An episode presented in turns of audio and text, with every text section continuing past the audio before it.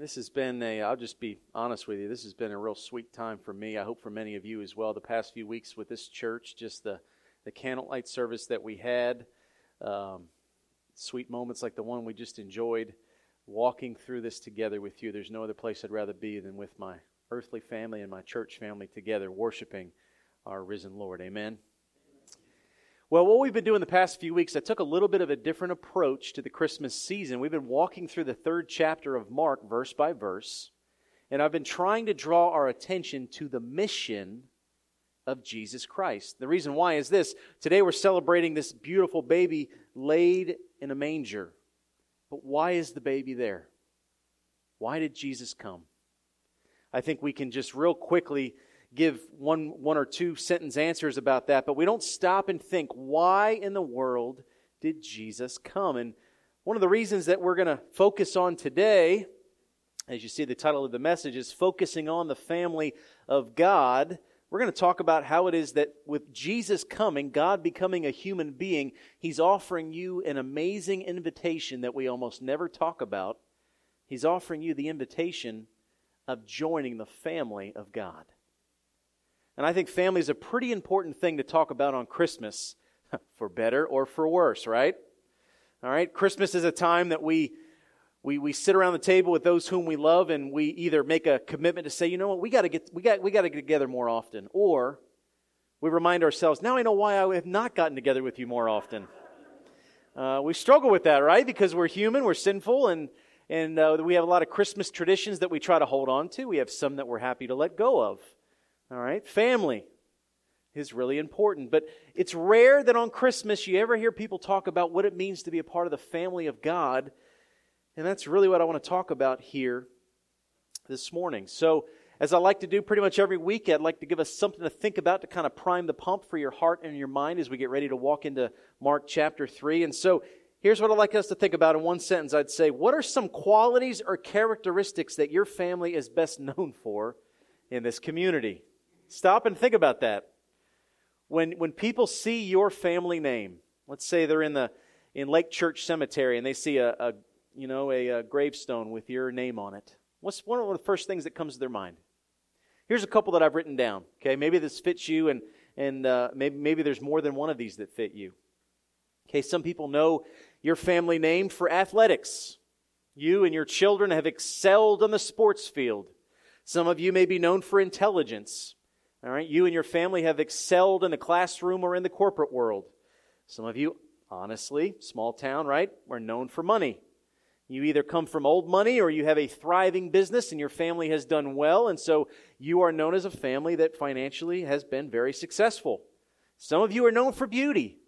Whether it's those characteristic eyes or cheekbones or jaw lines, there's just some families that are more attractive than others, if we're being honest. Some of you are known for humor.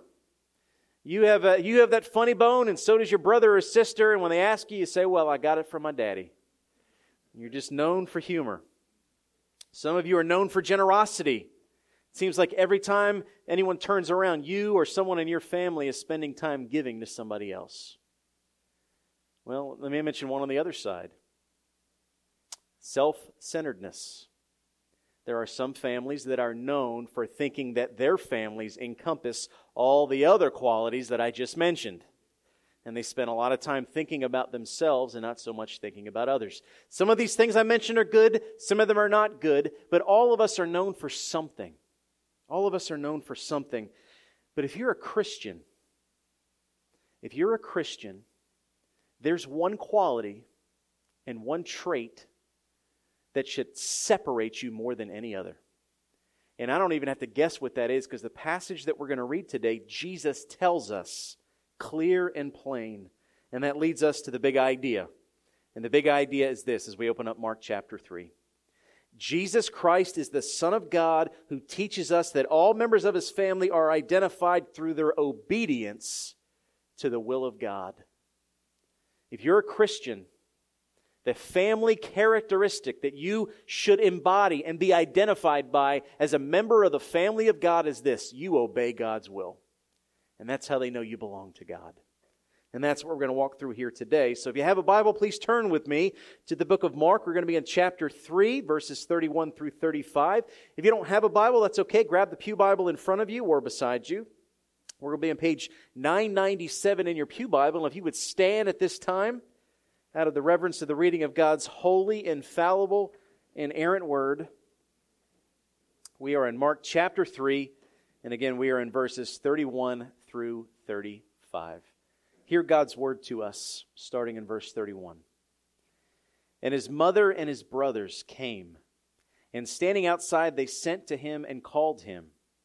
And a crowd was sitting around him, and they said to him, Your mother and your brothers are outside seeking you. And he answered them, Who are my mother and my brothers?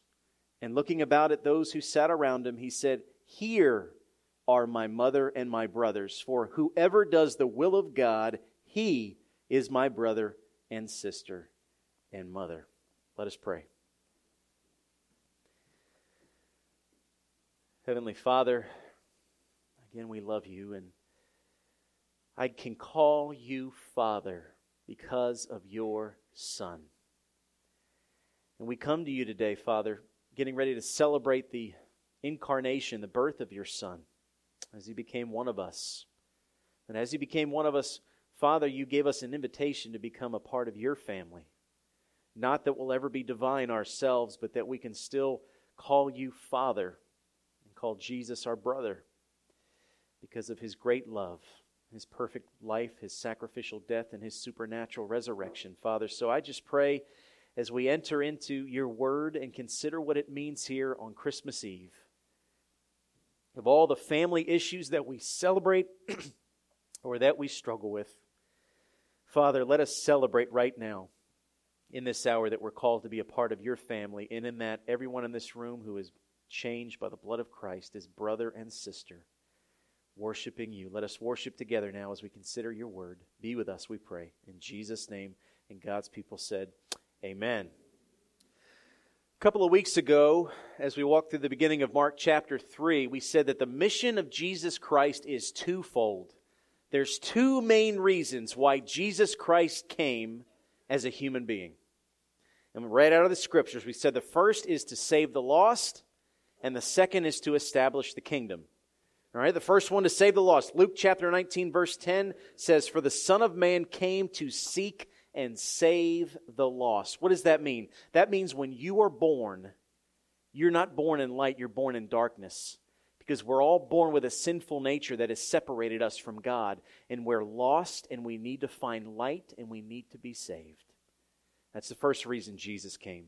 The second is to establish the kingdom of God. That was talked about in that missions video that we watched a few minutes ago. It's not that God just saves you from hell so that you can be with your family in heaven. That's part of it. God wants to be the king of his creation and sit on the throne like he did in the very beginning before sin entered the Garden of Eden. And he's establishing a kingdom. And right now, it's a spiritual kingdom. For those who are Christian, God is on the throne of your heart. God's the boss of your life. Eventually, one day, the scriptures teach us that that spiritual reality is going to be a physical reality. The Bible says that heaven and earth will collide upon the second coming of the Lord Jesus Christ. You're going to receive a new body and live on a new earth if you're a Christian. And God will be on his throne, and you will be living in a body that will be incapable of death or disease or pain, and you'll enjoy living in his kingdom for all of eternity. Well, of those two things that Jesus came to do, there's one aspect of the second part that's made possible by the first part. To be a part of the kingdom of God, you have to be saved. But once you are a part of the kingdom of God, it also means that you are part of the family of God. Stay there for a second and think about that. How many of you in this room, don't know, please no show of hands, have a family that you struggle with so much that sometimes you wish that you were born into a different one? You don't have that close relationship with brothers or sisters. Some of you never had a close relationship with mother or father. Some of you may have been adopted or gone through foster care, and you may, may not even know who your earthly parents are. And you've gone through this life looking at other families and being jealous and envious of them. You know, as a pastor, there are moments, I'll be honest with you, that I walk through the doors of this church and I see some amazing families in this place, and I rejoice on the one hand that there are some good, godly, Christian, healthy families that love one another and love God. And yet there, there is sometimes some jealousy that I got to be careful of and say, you know, I almost wish I had an upbringing like that. I wish my parents were that close. I wish they never divorced. I wish I was raised in a Christian home and came to know the Lord before I was 27 years old. But you know what stops me from sulking and getting into a bit of depression, wishing that I had something that I didn't? I'm a part of the family of God. And so are you, if you're a Christian.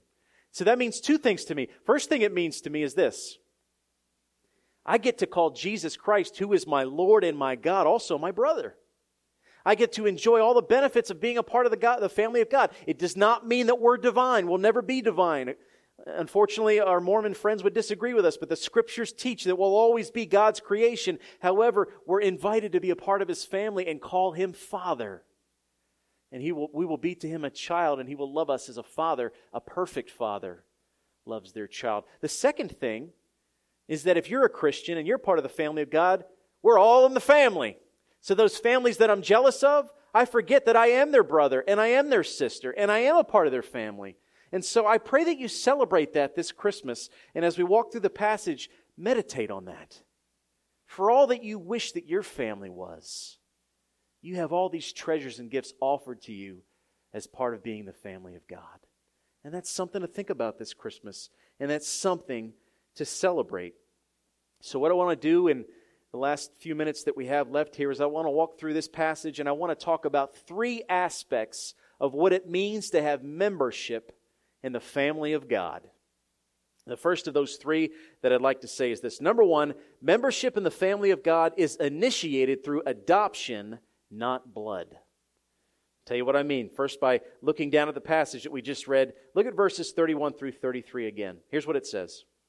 And his mother, meaning Jesus' mother Mary, and his brothers came, and standing outside, they said, they sent to him and called him, and a crowd was sitting around him, and they said to him, Your mother and your brothers are outside seeking you. And he answered them, Who are my mother and my brothers?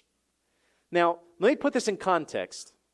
We read a few weeks ago in the beginning of Mark chapter 3. Here's what's happening Jesus is healing and he's saving and changing lives over and over and over. He's doing all types of miracles and he's helping so many people and the crowds are following him everywhere to the point where it says in the beginning of Mark chapter 3, he didn't even get a chance to eat or sleep. And because he's doing all of this, his earthly family, his mother Mary and his brothers, they think he's crazy. They think he's lost his mind. They said, What are you doing? You got to sleep. You got to eat. Why are you spending so much time with all the crowds? They did not, even Mary herself, who had said, for those that read the Christmas story in the Sunday school lesson, she saw this beautiful baby in a manger and heard what the shepherds were saying and pondered in her heart what it meant that her son was the Messiah. And yet she herself did not fully understand Christ's mission. And so they send for him again He's ministering to the crowds, and Mary and the brothers send to Jesus and say, Come to us. We want to talk with you. And people go inside where he's teaching and say, Hey, hey, Jesus, your mom's out there, your brothers are out there. They want to talk with you. And Jesus says this amazing statement Who wants to talk to me? Well, Mary does. Your brothers do. And then he says, Well, who are my mother and my brothers? Now, the first time I read that years ago, I thought to myself, Is he belittling the importance of, of earthly family? And the answer to that is no. Okay, we learn later on at the crucifixion of Christ, as he's hanging on the cross, he's worried about his mother. And he says to John, Embrace your mother. And he says to Mary, Embrace your son. And he expects John and the other apostles to look after his mother after he's gone. So it's not that Jesus is belittling Mary, he loves Mary. He's not belittling his brothers, he loves his brothers. But what he is saying is this being a part of the family of God is not about blood, it's about adoption. It's not about us seeking God, it's about God seeking us. That mission is God seeking us first and us responding to Him second, and He adopts us as His children. And that's something that we need to be very careful of because, you know, as we look at church history, we learn that some of his relatives, his immediate family members, including his brother James, okay, the brothers in this passage would have been James, Joseph, Judas, and Simon. James, who we learn in the book of Acts, becomes a leader in the Jerusalem council. He didn't even believe in Jesus during Jesus' earthly life. So while he's standing outside calling on Jesus to come, Jesus is saying, He may be my brother by blood, but you're really my brother if you believe in me and do the will of God. So we don't come into the family of God through blood. It doesn't matter where you're born. It doesn't matter who your parents are. It doesn't matter what it is that you've done throughout your life. You can't earn your way in. You can't be born into it. You need to be born again and come into the family of God through adoption. And here's what I want to say about adoption. A couple of quick things. First, adoption means that God seeks us before we seek him. Galatians chapter 4 verses 4 through 5 says, but when the fullness of time had come, God sent forth his Son, born of woman, born under the law, to redeem those who were under the law so that we might receive adoption as sons. He sent Jesus to save us so that he could adopt us into the family of God. Adoption also means we're not naturally born as God's children. Okay, this is a tough one, and I'm going to read this passage and I'm going to explain this, and I need you to hear me clearly because this is often misunderstood. John chapter 1, verses 12 through 13 says, But to all who did receive him, who believed in his name, he gave the right to become children of God, who were born not of blood, nor of the will of the flesh, nor the will of man, but of God. Here's what that means, and here's why the society that does not believe in Jesus hates this.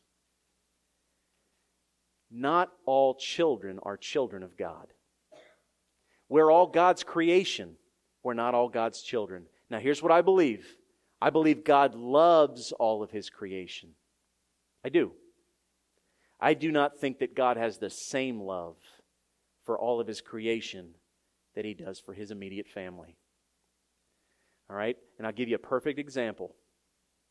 Let's say, for those of you that have multiple children or grandchildren, let's say one of those grandchildren is playing in the street with his or her best friend and a car is flying down the, the street, and you have just enough time to try to push one of them out of the way, you would want both of them to survive this. You have a, genu- a general love for both of them. You don't want to see any of those children harmed. But the love that you have for your own, it's just different. Is it not? Well, God, I think God feels for us the same way. He has a general love for all of His creation. The scripture says it is not His will that any should perish, but that all should come to a knowledge of the truth. He desires for all of us to know Him. And yet, there is a covenant love. There is a special adoption that takes place when we come into the family of God through faith in Jesus Christ, where the love that we have is a deeper love that He gives us. It's a more meaningful, more lasting, eternal love that He has for His children. That's what it means to be adopted by God. If you're a Christian, celebrate that today. God has a love for you that I can't put into words. And if you know someone who's not a Christian, know that God loves them, but they'll never experience the fullness of His love if they don't hear the gospel and they can't respond to it in repentance and faith. That's really important. And the final part of adoption, I'd say adoption means that we've, we've got nothing to brag about as God's children. We didn't do anything. Adoption is all about God and His love for us. We just respond to it in, in faith. It's all God's work. We didn't do anything to bring Jesus down from heaven. God sent him, born of a virgin, that he would come and live for us and die for us and be risen from the dead to save us. That's what adoption is. So, again, number one, membership in the family of God is initiated through adoption, not blood. Number two, membership in the family of God is accepted through faith, not works. And that's important because as I get to point three, you could get confused if you don't get point two. Okay? Membership in the family of God is accepted through faith, not works. Okay, what do I mean by that? How do you become a member of the family of God? Not by your work, but by the faith in what Jesus did in his work. You have to believe that Jesus Christ, born of a virgin, came and lived perfectly the way that you should have lived, died sacrificially taking on the punishment that you deserved rose from the dead three days later, making a way from death to life, and then ascended to the Father, sending down the Holy Spirit, who, if you're a Christian, comes in and opens your eyes that you may know the truth and that the truth would set you free. That's what it means to be a Christian, that you place your faith in Jesus Christ.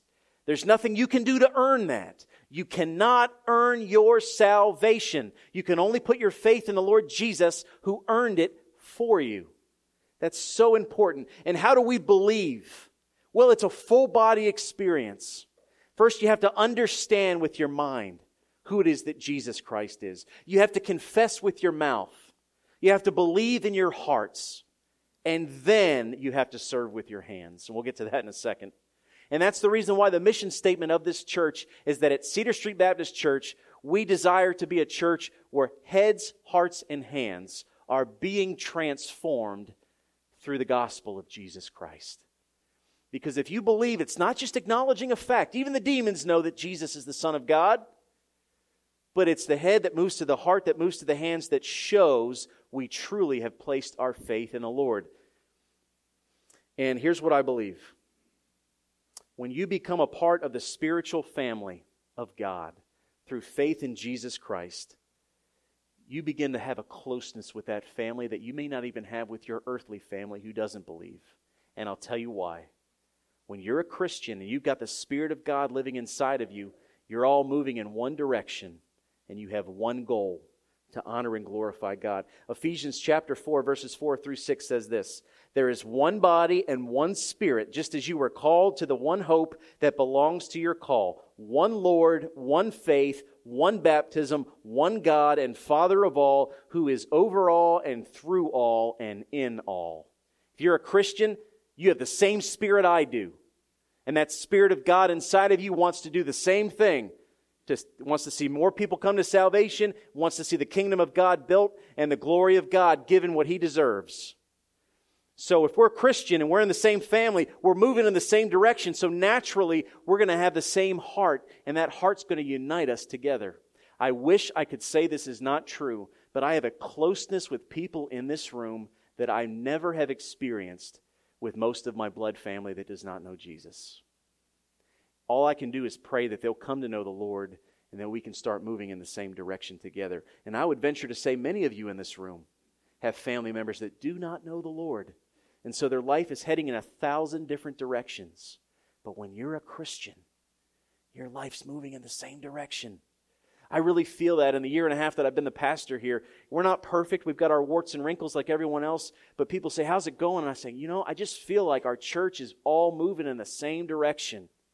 I'm so, I'm so blessed to, to witness what God's doing, what he, what he did before I ever showed up here, and what He'll continue to do after I leave here. That He's moving us in the same direction of building His kingdom through the people of this church. And when you know that, and you have a closeness with people because of that, you'll learn to overlook petty differences. All right, there are some of you in this room who are visiting and you are a member of another church. And I would say, I hope that today just rekindles your flame to go back to your home church and serve them. There are some of you maybe that don't have a church and you're coming here for Christmas and you, you know in your heart you just want to honor and worship God because it's Christmas and you believe in Jesus and the birth of his son, but you haven't been in church in a long time. And that's, I'm, listen, I'm so grateful that you're here. But I want you to listen closely. When you love God, you will love his family. And when you love his family, you don't get caught up in secondary issues. Now, I've been a member at several churches. I've lived all over the country, and what I'm, what I'm, the list of things that I'm going to share with you are literal reasons why people have left churches. People have left churches over the color of the carpet in their Sunday school room. People have left churches because not enough people said hi to them before or after service. The people have left churches because the pastor was preaching from a different English translation of the Bible. The people have left church because hymns were sang from a projector screen and not out of a book. People leave church because the choir should be wearing robes when they sing. That's silly. It's petty. It's, it's as petty as the silly arguments that you have at the Christmas table with, with your relatives that you only see once a year for a very specific reason. Every time I watch National Lampoon's Christmas Vacation, I'm reminded of this. Right? I love it when they ask her to say grace, by the way. Grace died 30 years ago. The blessing. We're family, right? Families families are just all tangled up. But when you truly truly love God and his family, those petty differences are just that, they're petty. And they don't stop you from worshiping God and loving and serving each other. Amen. So we've said now membership in the family of God is initiated through adoption, not blood. It's accepted through faith and not works. And finally, as we round third and head for home here, number three, membership in the family of God is identified through obedience and not sin. Here's what I mean. Remember, I said you have to know number two to know number three? You're not saved by works, you're saved by faith. But if you have faith, the only way the world's going to know it is by your works. It's by your obedience. If you're a Christian, I should know it not by what you say, but by what you do. Period.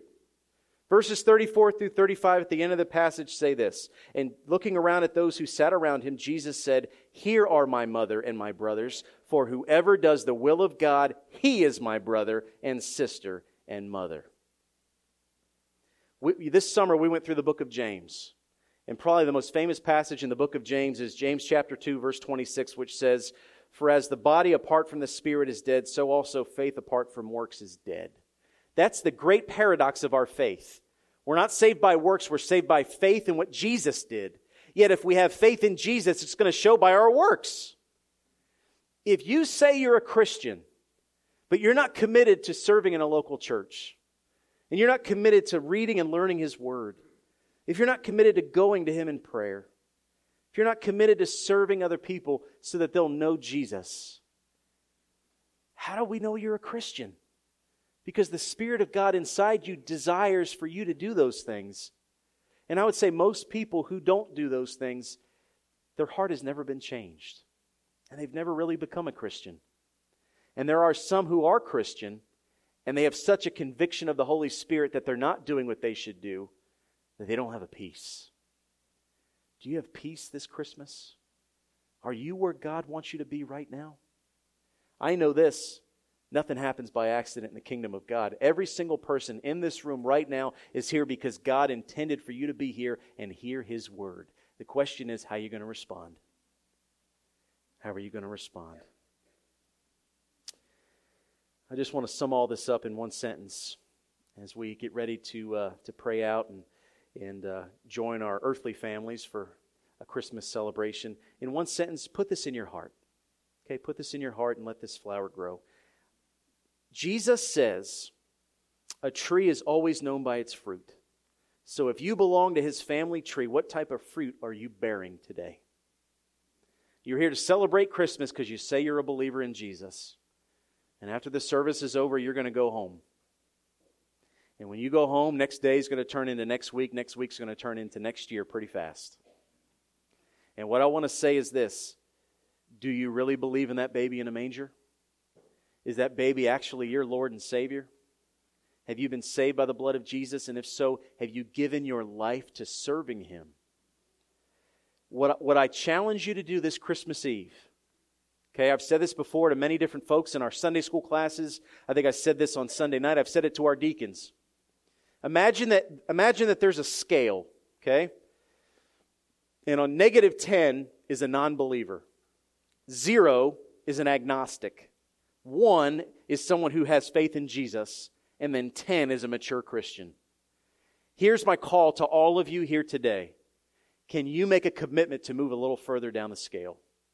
If you're here today and you're not a Christian and you admit that you're skeptical about the Bible being the Word of God, I thank you for your honesty. What I would say is spend a little bit more time investigating on your own. Ask God to show you who He is, and He will. And maybe if you're at negative 10 atheist, He'll move you to zero agnostic. And maybe if you're neutral towards God and you're here today, not knowing why you ended up here, maybe you need to place your faith in the Lord Jesus Christ because you may not get another chance to do that. And maybe you are a Christian, you're at number one or number two, but your faith hasn't really grown. You haven't darkened the doors of a church in a while. Your Bible's collecting dust. You haven't prayed to God and you're trying to live life in your own strength, and God says, I love you. Stop trying to do it on your own. God wants you to move further down the scale. He wants you to commit to, to serving in a church and lifting your needs up daily in prayer and trusting in the provision of God. We're all part of the family of God if we're believers in the Lord Jesus Christ. Family sticks together. And I call you as the member of my family, I challenge you to do the will of God this Christmas and to grow closer to the Lord until either we get to be with Him or He comes down here again to be with us. Let us pray. Father, again, we love you. I don't know if we can fully wrap our minds around the fact that we're part of your family, Father, but we are. That's going to be a big table to have Christmas dinner around one day. But I'm grateful that you saved us a seat. Not because of what we've done, Father, but because of what you have done and our faith in, in the work of your Son. Father, we also see in your word here today that those who are truly your mother and your brother and your sister are those who do your will. So, Father, I pray a special prayer for everyone in this room. Would you make the will of their lives for the next week and the next month, would you make it clear? What do you want us to do? And give us the strength to be able to respond in repentance, faith, and obedience. Help us to be more committed to serving in our churches, the church, the bride of Christ. Help us to be more fervent in our prayer and in the reading of your word and in the serving of others who need to hear this good news. Be with us this Christmas, Father. Draw us close to you and as the family of God close to each other. For it's in Jesus' name we pray. And God's people said, Amen.